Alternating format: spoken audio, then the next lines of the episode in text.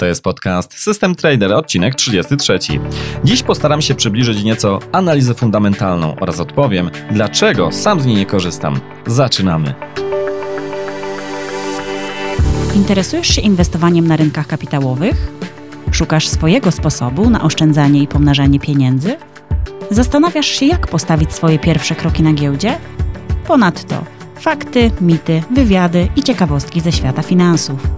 To i wiele więcej usłyszysz w podcaście System Trader. Zaprasza Jacek Lempart.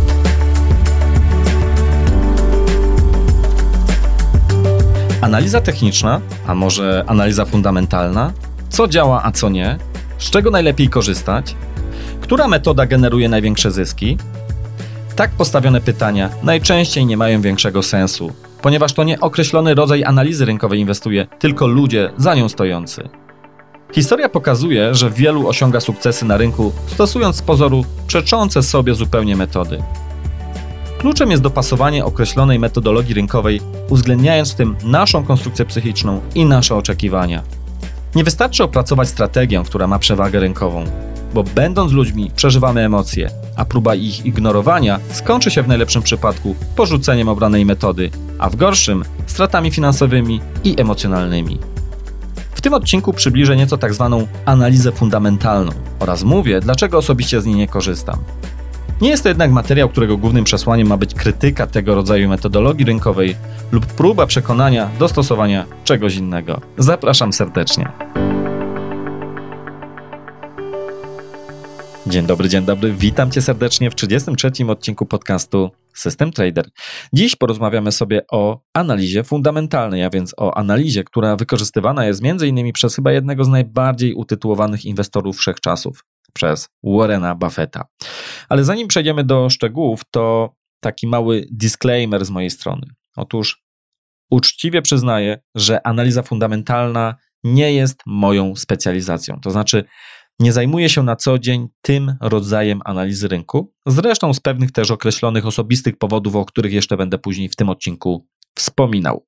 Natomiast nie znaczy to w żadnej mierze, że ty nie powinieneś się zainteresować analizą fundamentalną bliżej.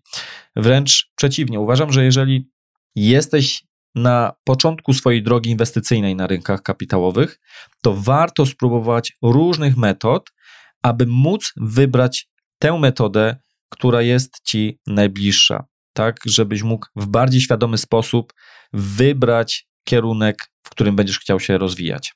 Chcę też zwrócić uwagę, że pomimo iż w tym odcinku wyrażę wiele krytycznych uwag pod adresem analizy fundamentalnej, to nie znaczy to, że będę starał się tutaj komuś na siłę udowodnić, że na przykład analiza fundamentalna nie działa, bo byłoby to po prostu idiotyczne. Natomiast wyrażam pewne opinie na bazie swoich też doświadczeń, ale to ty tak naprawdę powinieneś sam później spróbować sobie różnych metod na rynku i zdecydować, co tobie najbardziej odpowiada.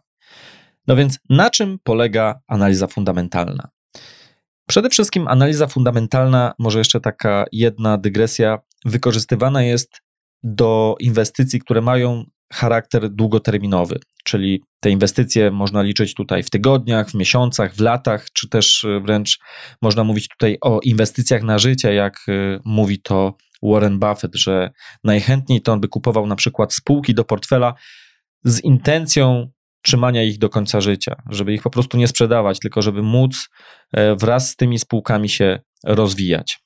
Taką kwintesencją idei analizy fundamentalnej, taką podstawową istotą analizy fundamentalnej jest wycena instrumentu. Jakiegoś instrumentu, na przykład może być to spółka giełdowa i analiza fundamentalna mówi tutaj o liczeniu tak zwanej wartości wewnętrznej, czy też wartości fundamentalnej. Po angielsku nazywa się to intrinsic value. I być może brzmi to w tym momencie trochę akademicko, ale tak naprawdę, tak mówiąc w prosty sposób, chodzi o to, że szukamy okazji inwestycyjnych, czyli aktywów, które są niedocenione przez rynek. Wyobraźmy sobie, że mamy jakąś spółkę, której akcja kosztuje sto złotych. Natomiast według analizy fundamentalnej okazuje się, że te akcje powinny być wycenione na poziomie sto pięćdziesiąt złotych. A więc jeżeli mamy taką sytuację, to w świetle analizy fundamentalnej mówimy, że znaleźliśmy tutaj akcję czy spółkę, która jest niedowartościowana przez rynek i z tego punktu widzenia jest to właśnie ta okazja inwestycyjna, czyli możemy kupić coś tanio z nadzieją, że to wzrośnie i sprzedamy to na przykład z zyskiem. Natomiast teraz przejdę płynnie do kilku problematycznych kwestii wykorzystania analizy fundamentalnej w praktyce. No bo jak właśnie przed chwilą powiedziałem, ta kwintesencja tej analizy fundamentalnej brzmi bardzo logicznie. Kupujemy coś tanio i sprzedajemy drożej. No ale problem, jaki się pojawia na początku, to jest co zrobić, gdy kupimy coś tanio, znajdziemy tę okazję inwestycyjną, a to spadnie jeszcze bardziej. Zwróćmy uwagę, że tu mamy troszkę inną sytuację niż na przykład na rynku nieruchomości. Jeżeli na przykład ktoś kupi niedocenioną nieruchomość, kupi naprawdę coś po okazjonalnej cenie i faktycznie nie było tam żadnego powodu, żeby ta cena była zaniżona, bo na przykład ktoś potrzebował szybko pozbyć się jakiejś inwestycji, jakiejś nieruchomości i my mogliśmy ją nabyć taniej, to z bardzo dużym prawdopodobieństwem uda nam się sprzedać taką nieruchomość drożej i na tym zarobić. Natomiast na rynku kapitałowym wcale to tak działać nie musi, bo może zdarzyć się coś takiego, że my znajdziemy taką okazję rynkową, czyli znajdziemy taką według analizy fundamentalnej, według naszej analizy niedowartościowaną spółkę, kupimy jej akcję, natomiast zaraz po kupnie okaże się, że cena tej spółki spada i jest jeszcze taniej. Co powinniśmy w takiej sytuacji zrobić? No jeżeli już kupiliśmy tanio, mamy jeszcze taniej, no to jest jeszcze lepsza okazja inwestycyjna, to co, kupimy jeszcze więcej? Można próbować coś takiego robić, tylko że praktyka pokazuje, że może się okazać, że jeżeli kupimy jeszcze więcej i jeszcze więcej na spadającym rynku, to sprzedamy takie akcje na dnie w panice i to jeszcze z ogromną stratą. A może być też jeszcze inna sytuacja. Jeżeli my kupimy coś tanio i okazuje się, że ta spółka nie tylko później robi się jeszcze tańsza, ale wręcz bankrutuje, albo w najlepszym razie zajmie jej dekady wyjście ponad cenę, za którą ją kupiliśmy. I takie rzeczy miały miejsce, chociażby na przykład Worldcom albo Lehman Brothers. To są spółki, które kiedyś były nie tylko, jak to się mówi, zdrowe fundamentalnie. Okazało się, że te spółki zbankrutowały i te pieniądze, które były zainwestowane przez inwestorów, po prostu wyparowały. Czasami słyszę od osób, które wykorzystują analizę fundamentalną, że co z tego, że spada wartość akcji, jeżeli on ma w portfelu dobrą spółkę, dobre aktywo, że nie powinno się takiego aktywa sprzedawać, ponieważ to jest dobre aktywo i ono jeszcze pozwoli zarobić. Może nieco wychodząc poza rynek akcyjny, przez chwilę pokażę przykład aktywa, jakim jest złoto, jak inwestowanie w takie aktywo może naprawdę być frustrujące przy podejściu właśnie takim buy and hold, czyli że kupujemy i trzymamy w portfelu. Otóż na początku lat osiemdziesiątych dwudziestego wieku cena za uncję złota osiągnęła pułap osiemset pięćdziesiąt dolarów. No i później stało się coś niefajnego. Otóż jeżeli ktoś kupił po takiej cenie na początku lat osiemdziesiątych złoto, to musiał czekać ćwierć wieku, żeby cena tego złota wróciła właśnie do tego pułapu osiemset pięćdziesiąt dolarów. I no właśnie, mówi się, że niektóre aktywa są wartościowe i warto je trzymać.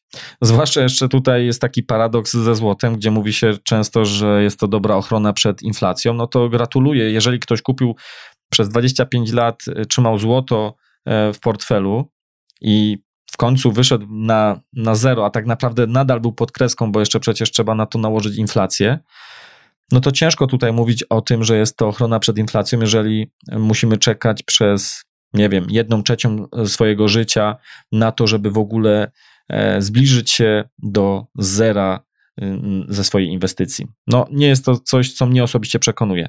Ale okej, okay, nieco odszedłem od tematu, natomiast chciałem zwrócić tutaj uwagę na to, że to podejście buy and hold często przewija się przy inwestowaniu z wykorzystaniem analizy fundamentalnej.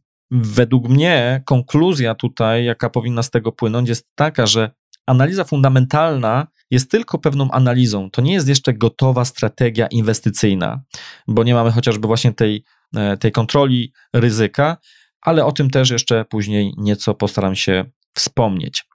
Inny problem na gruncie takim praktycznym, jaki widzę z analizą fundamentalną, to jest to, że opiera się ona na ekstrapolacji, czyli na przewidywaniu przyszłości na bazie, no tak, oczywiście przeszłości, no bo jak żeby inaczej, nikt nie wie, jak wyglądają dane z przyszłości. I jest to taki ciekawy paradoks, ponieważ często osoby, które stosują analizę fundamentalną, zarzucają na przykład tym, którzy korzystają z podejścia na przykład analizy technicznej, że oni na bazie wykresów z przeszłości starają się przewidywać, jak będzie się kształtowała przyszłość i w ten sposób jak gdyby ośmieszają całą tą analizę.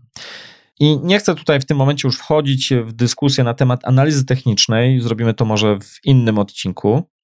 Natomiast analiza fundamentalna w gruncie rzeczy również wykorzystuje cały czas to, co działo się w przeszłości. Otóż analitycy prognozują coś na bazie przeszłych danych. Na przykład jeżeli jest spółka, która w styczniu miała sprzedaż, która wzrosła o pięć procent, w lutym ta sprzedaż również wzrosła o pięć procent, to analityk może ekstrapolować, że w marcu ta dynamika sprzedaży będzie utrzymana. Czyli mówiąc jeszcze inaczej, wyceniając firmę przy użyciu analizy fundamentalnej, analitycy biorą pod uwagę wiele czynników. Właśnie biorą pod uwagę też prognozę zysków, biorą pod uwagę przepływy gotówkowe przedsiębiorstwa, ale firma nie jest, powiedzmy, taką samotną wysepką zawieszoną w próżni, tylko tak naprawdę działa w jakiejś gospodarce, w jakimś konkretnym środowisku. I nawet jeżeli w firmie dzieje wszystko się dobrze, to wciąż na jej rozwój duży wpływ ma to, co dzieje się wokół. A więc analityk musi przy wycenie spółki uwzględniać takie kwestie jak na przykład sytuacja makroekonomiczna regionu, kraju, czy też zagranicy, bo wyobraźmy sobie, że jest spółka, która produkuje jakieś dobra, a następnie sprzedaje je do partnera za granicą.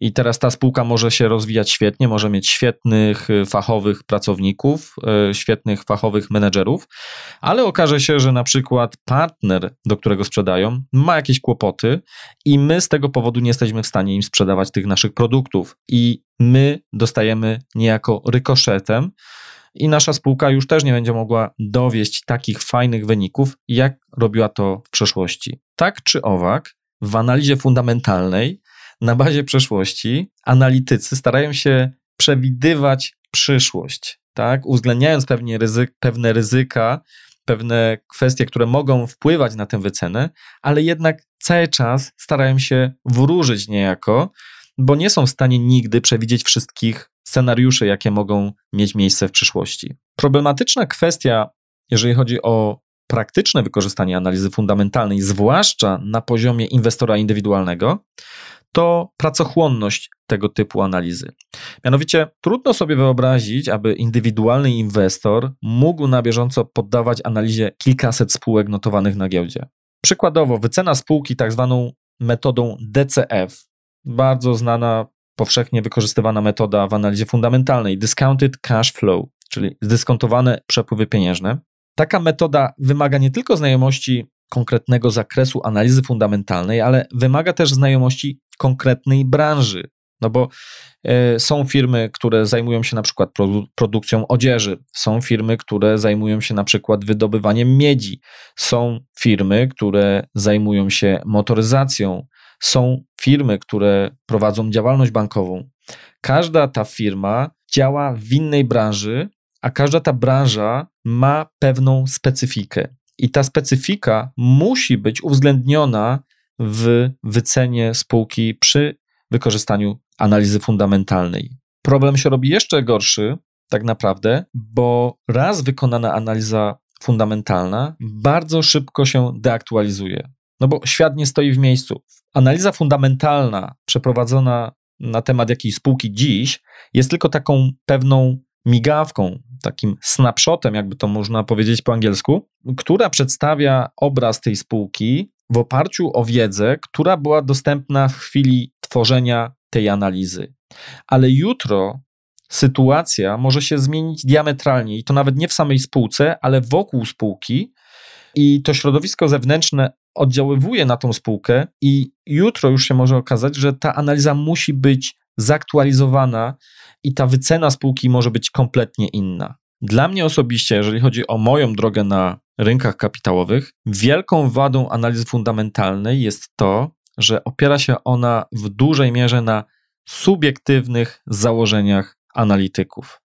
A więc analiza fundamentalna tej samej spółki, ale realizowana przez na przykład dwóch innych analityków, może doprowadzić do innych wniosków. Ale może być nawet jeszcze gorzej, bo były takie przypadki i one się zdarzają, że ten sam analityk wycenia spółkę i to tą samą metodologią i potrafi dosłownie z kwartału na kwartał wykazać zupełnie różną wartość tej spółki. Oczywiście wtedy zachodzi pytanie, czy analityk popełni błąd, czy jest to możliwe, że spółka w pierwszym kwartale jest warta sto dolarów, a w drugim kwartale już jest warta pięć milionów dolarów.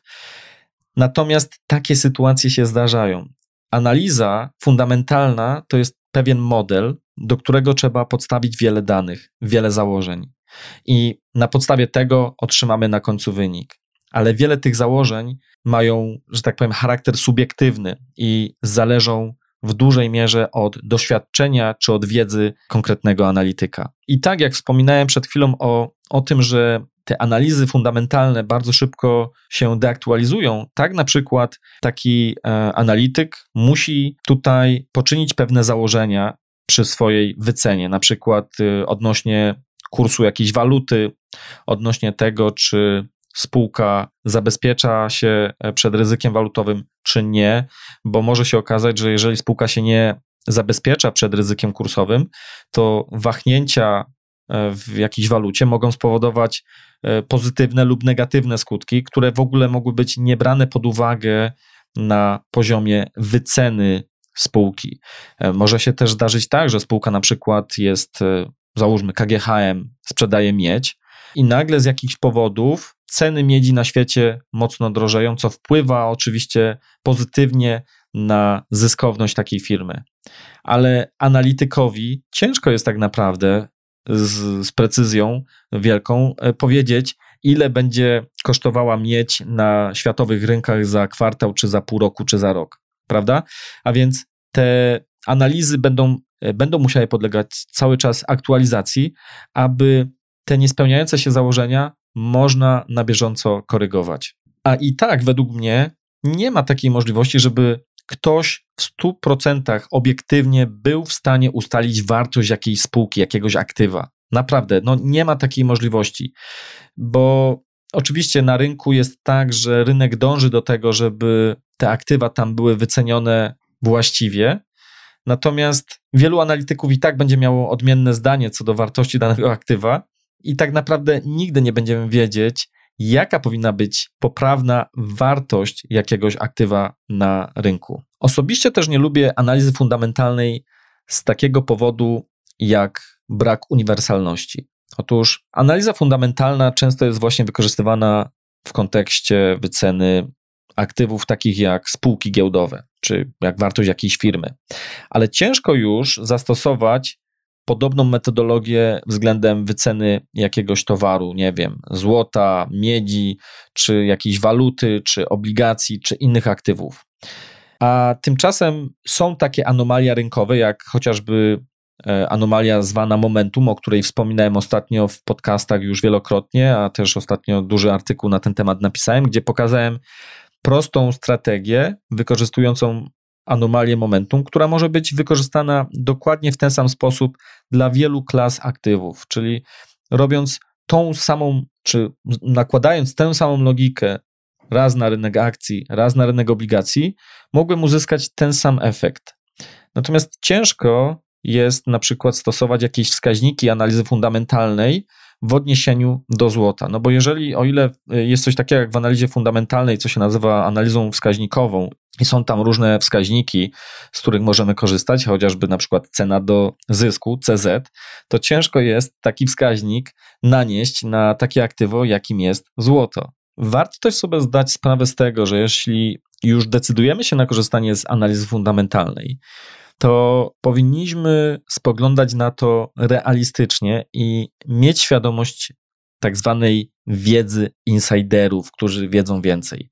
Wyobraźmy sobie jakąś dużą instytucję, za którą stoi duży kapitał, która również stosuje analizę fundamentalną i również stara się wycenić spółkę. Otóż taka instytucja ma z dużym prawdopodobieństwem łatwiejszy dostęp do osób z tych spółek, większy czy lepszy dostęp do informacji z wnętrza tych firm, co może wpływać na wycenę spółki w inny sposób niż my, robiąc to w zaciszu domowym, posługując się z danych, które są gdzieś publicznie dostępne. Ed Seykota, bardzo taki nieco ekscentryczny, ale jeden uważany za najlepszych traderów wszechczasów, kiedyś powiedział coś takiego, że analiza fundamentalna, czyli fundamental analysis, to dla niego jest tak fundamentals, czyli z fundamentals robi się fundamentals, to znaczy jeżeli ktoś robi swoją analizę fundamentalną w oparciu o dane publicznie dostępne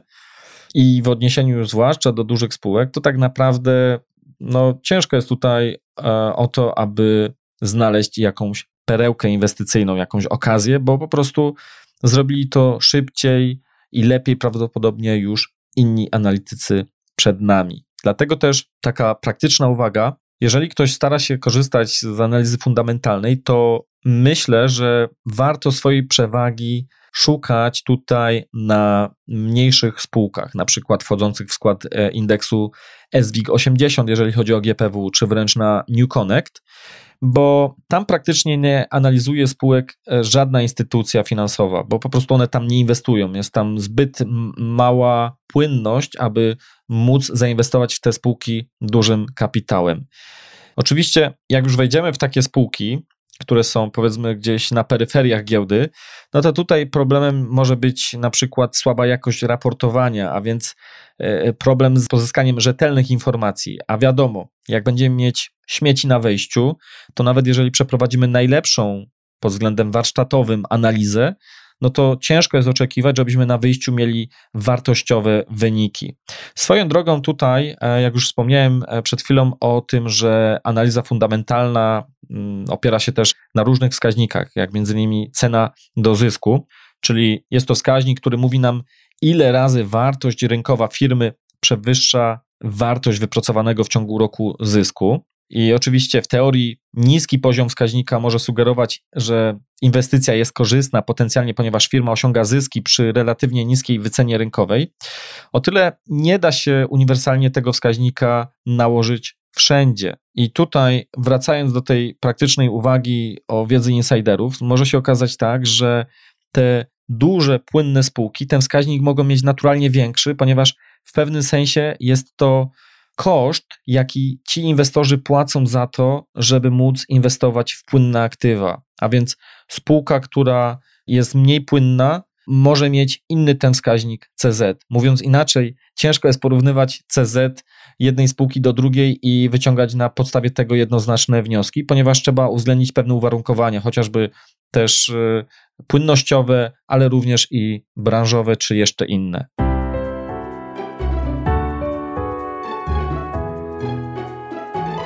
I na koniec, taka jeszcze kolejna uwaga, jeżeli chodzi o praktyczne wykorzystanie analizy fundamentalnej, to zwrócenie uwagi na to, że analiza fundamentalna nie ma zastosowania w przypadku baniek spekulacyjnych, czy też aktywów, które są kompletnie, powiedziałbym, abstrakcyjne. Jako przykład podam Bitcoina. Ciężko jest mi sobie wyobrazić, aby ktoś w rzeczowy sposób mógł wycenić naprawdę wartość Bitcoina, prawda? Ciężko jest coś takiego zrobić.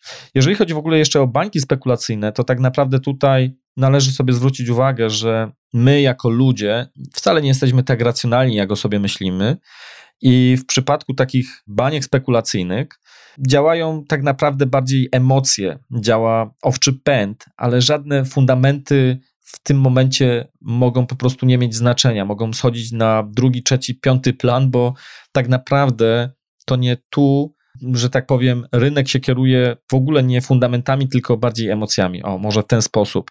No i wtedy analiza fundamentalna po prostu nie ma żadnego zastosowania. Ale okej, okay, dość tego już narzekania na analizę fundamentalną. Raz jeszcze podkreślę, to nie o to chodzi, żebym ja tutaj usilnie k- chciał pokazać, że analiza fundamentalna jest po prostu do niczego i nie należy z niej korzystać. Natomiast należy sobie zdać sprawę z tego, o czym już też wspominałem, a teraz to rozwinę bardziej, że analiza fundamentalna nie jest gotową strategią inwestycyjną. Otóż wycena spółki czy jakiegoś innego aktywa to nie jest wszystko, jeżeli chodzi o proces inwestycyjny.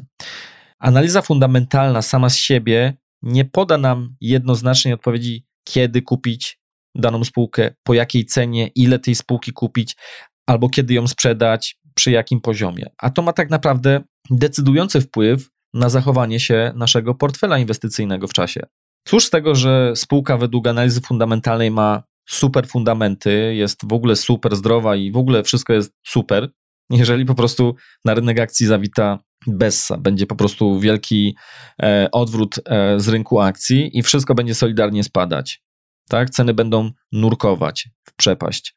Otóż musimy mieć strategię nie tylko wejścia, ale i wyjścia z inwestycji, bo no nie wiem, czy będziemy się czuć lepiej, jeśli powiemy sobie, ok, mój portfel stracił pięćdziesiąt procent na wartości, to były w sumie oszczędności życia, ale co z tego, za to spółki, które tam mam, są genialne. No, może komuś to wystarczy, chociaż uważam, że większości osób to nie wystarczy i nie każdy, tak jak Warren Buffett, będzie umiał przejść e, suchą nogą przez spadki w portfelu przekraczające pięćdziesiąt procent. Naprawdę u wielu osób, przy nawet mniejszych obsunięciach na kapitale, pojawi się bardzo dużo wątpliwości co do obranej strategii i najczęściej takie rzeczy kończą się tym, jeżeli są to, no być może to są kwestie indywidualne, ale albo po prostu wtedy z krótkoterminowych inwestycji robi się inwestycja długoterminowa albo bardzo, bardzo długoterminowa, albo po prostu ktoś taki wychodzi z takiej inwestycji, realizując bardzo dużą stratę.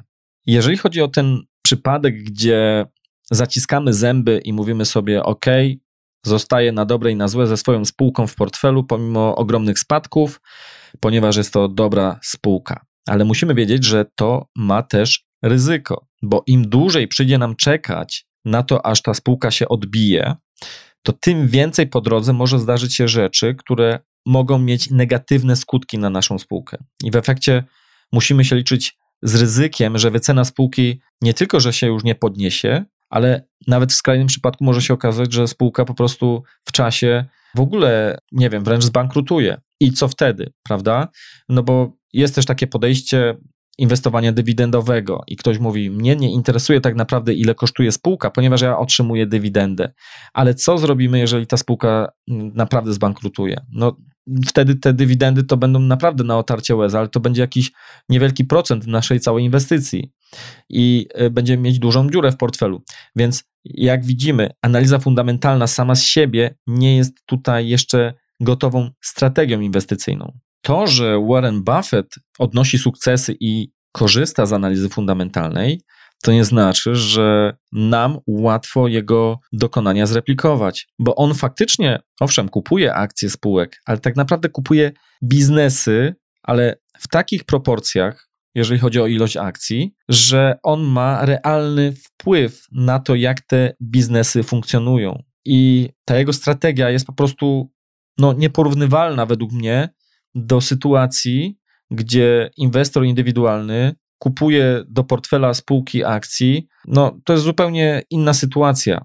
Poza tym Warren Buffett ma dostęp do takich instrumentów finansowych, o których większość z nas nawet nie może pomyśleć, pomarzyć.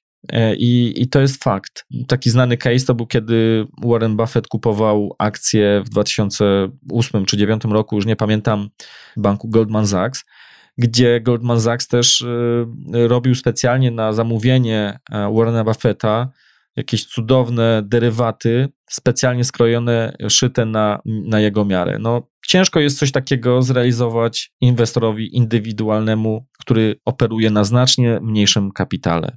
Okej, okay, tutaj już będę kończył te swoje rozważania nad analizą fundamentalną, natomiast takich kilka końcowych uwag. Otóż starajmy się nie żyć naprawdę złudzeniami, to znaczy zwłaszcza obserwuję to u osób początkujących, które na przykład w życiu nie widziały bessy jeszcze w swojej karierze inwestycyjnej i im się wydaje, że jak przeżyły spadek w portfelu jakiejś spółki o dwadzieścia do trzydziestu procent, to to jest wszystko, co się mogłoby zdarzyć i I tak też wydaje mi się, że nawet jakby to spadło do pięćdziesiąt procent, to nic strasznego by nie było, jak przeżyli trzydzieści procent. Otóż inna jest sytuacja, kiedy mamy bessę, gdzie z każdej strony wszystkie media trąbią, że jutra już nie będzie, że cały system ekonomiczny na świecie załamuje się i że po prostu jest bardzo źle. No i wtedy naprawdę trzeba mieć ogromną wiarę i świadomość tego, co się robi, jak się robi, żeby móc z dyscypliną nadal podążać za obraną strategią. Naprawdę, zwłaszcza jeżeli na szali mamy poważny kapitał, są to na przykład nasze oszczędności życia z myślą o emeryturze. Wtedy te opowiastki o tym, że będziemy działać jak Warren Buffett i będziemy kupować te akcje na całe życie, naprawdę może być niewystarczające, żeby z dyscypliną robić to, co sobie wcześniej zaplanowaliśmy. Wspominałem też o tym, że analiza fundamentalna jest pracochłonna, dlatego warto sobie też zwrócić uwagę na to, czy jesteśmy gotowi na to, aby spędzać na przykład dziesiątki godzin w tygodniu, aby robić takie analizy.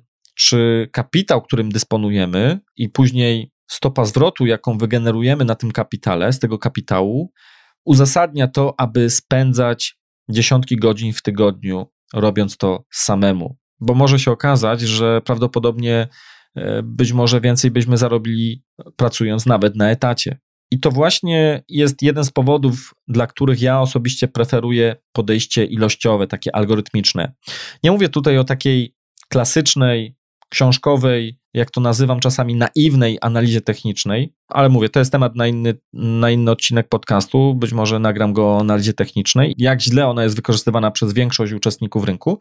Natomiast generalnie lubię podejście takie ilościowe, ponieważ ono jest po pierwsze dużo prostsze do wykorzystania w praktyce, a poza tym jest mocno zakotwiczone w twardych liczbach i faktach. I yy, uważam, że bardziej nawet niż analiza fundamentalna, ponieważ w analizie fundamentalnej ten pierwiastek uznaniowości jest na dużo, dużo większym poziomie i po prostu mówiąc też tak na koniec, ja osobiście znacznie lepiej czuję się z podejściem tym ilościowym, takim skwantyfikowanym, algorytmicznym niż z wchodzeniem w biznesy na poziomie analizy fundamentalnej. To jest po prostu mój personalny, osobisty wybór.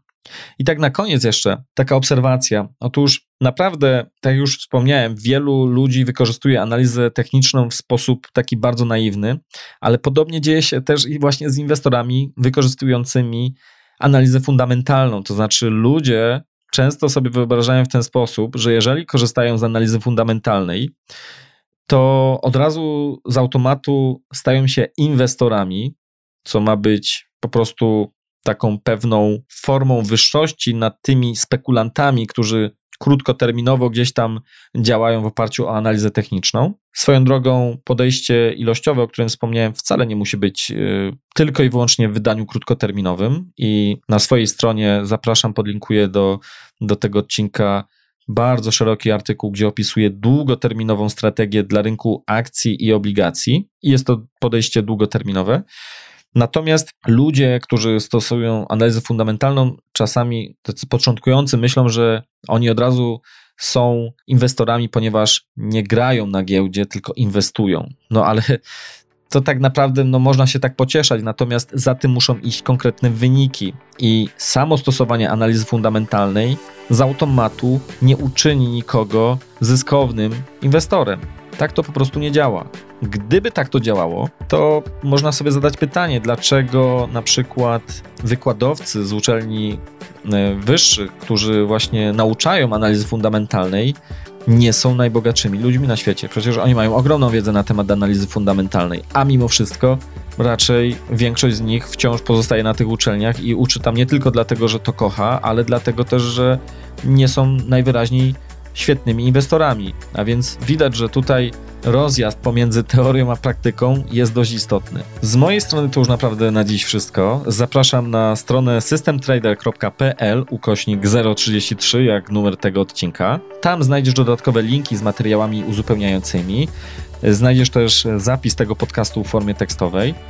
Będę bardzo wdzięczny za Twoje komentarze na mojej stronie, na Facebooku, na Twitterze czy na YouTubie. Będę też ogromnie wdzięczny za pozytywne opinie o moim podcaście w iTunes, bo dzięki temu łatwiej będzie mi docierać do szerszego grona słuchaczy i rozwijanie tego podcastu będzie miało zwyczajnie w świecie po prostu większy sens. I tym optymistycznym akcentem pozdrawiam wszystkich, życzę samych sukcesów inwestycyjnych i nie tylko. Trzymaj się ciepło i do usłyszenia. Bye, bye.